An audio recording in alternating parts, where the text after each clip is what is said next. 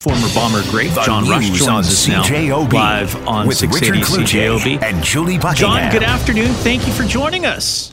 Yeah, thanks for having me on. If you decide to wear the wedding dress, will you shave your legs?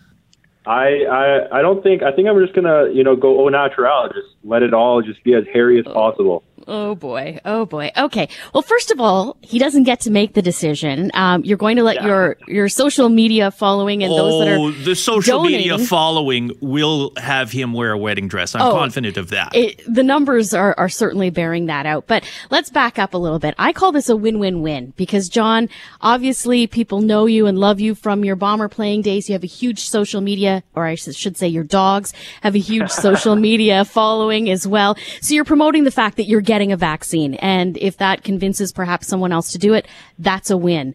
And you're also supporting inclusivity and diversity by asking people to donate and telling whether you wear a tuxedo or a wedding dress to get your your shot. So who are you benefiting and where did the idea come from?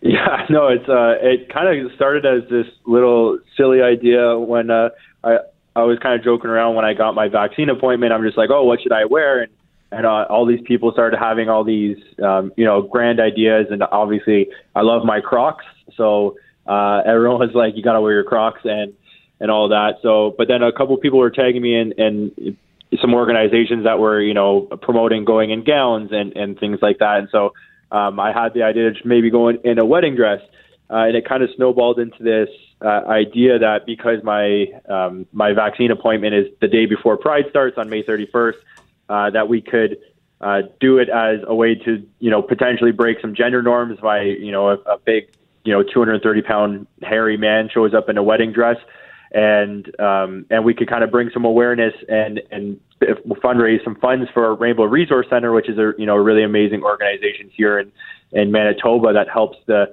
the 2S LGBTQ plus community uh, across Manitoba, and they do really amazing work. So uh, it kind of it kind of evolved from this you know silly idea of wearing Crocs to my uh, uh, vaccine appointment to you know trying to help out and, and raise some money and awareness for some uh, really amazing organization and community.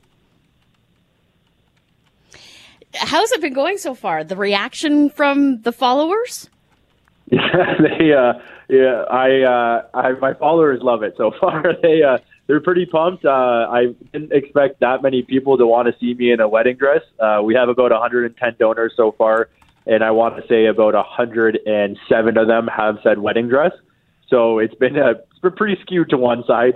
Uh, but it's been, you know, it's been great. Everyone's loving it. Everyone's kind of loving the idea, uh, and you know, bringing the awareness and and raising the money for uh, an amazing organization. So it's it's been it's been great so far. You look good in white. Tell us what in your upbringing, John, um, makes you so connected to community. There's got to be somebody that's uh, showed you the way on this.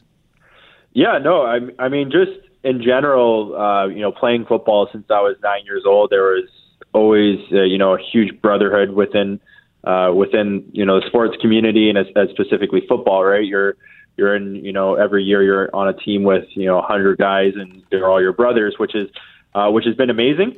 And you know from there, I kind of it's been awesome to be able to play in Winnipeg, especially because they have such a you know there's such a community here, and that you know they really live up to that friendly Manitoba license plate, right? So uh, it's you know there's there's that huge sense of community there, and then uh, specifically with the LGBTQ plus community, I've had you know in, in in my life I've had family members, I've had you know friends and things like that um, that have come out and that are uh, you know are a part of the community and things like that. And uh, me personally, as, as a as a you know a straight white male in in this society, I'm you know afforded a significant amount of privilege and a lot of privilege that a lot of people in that community aren't afforded. So, uh, for me to be able to use my voice and use my uh, privilege in society to try and break down some norms, to try and um, you know help out that community, um, you know, it it's something that you know definitely wanted to use my voice for.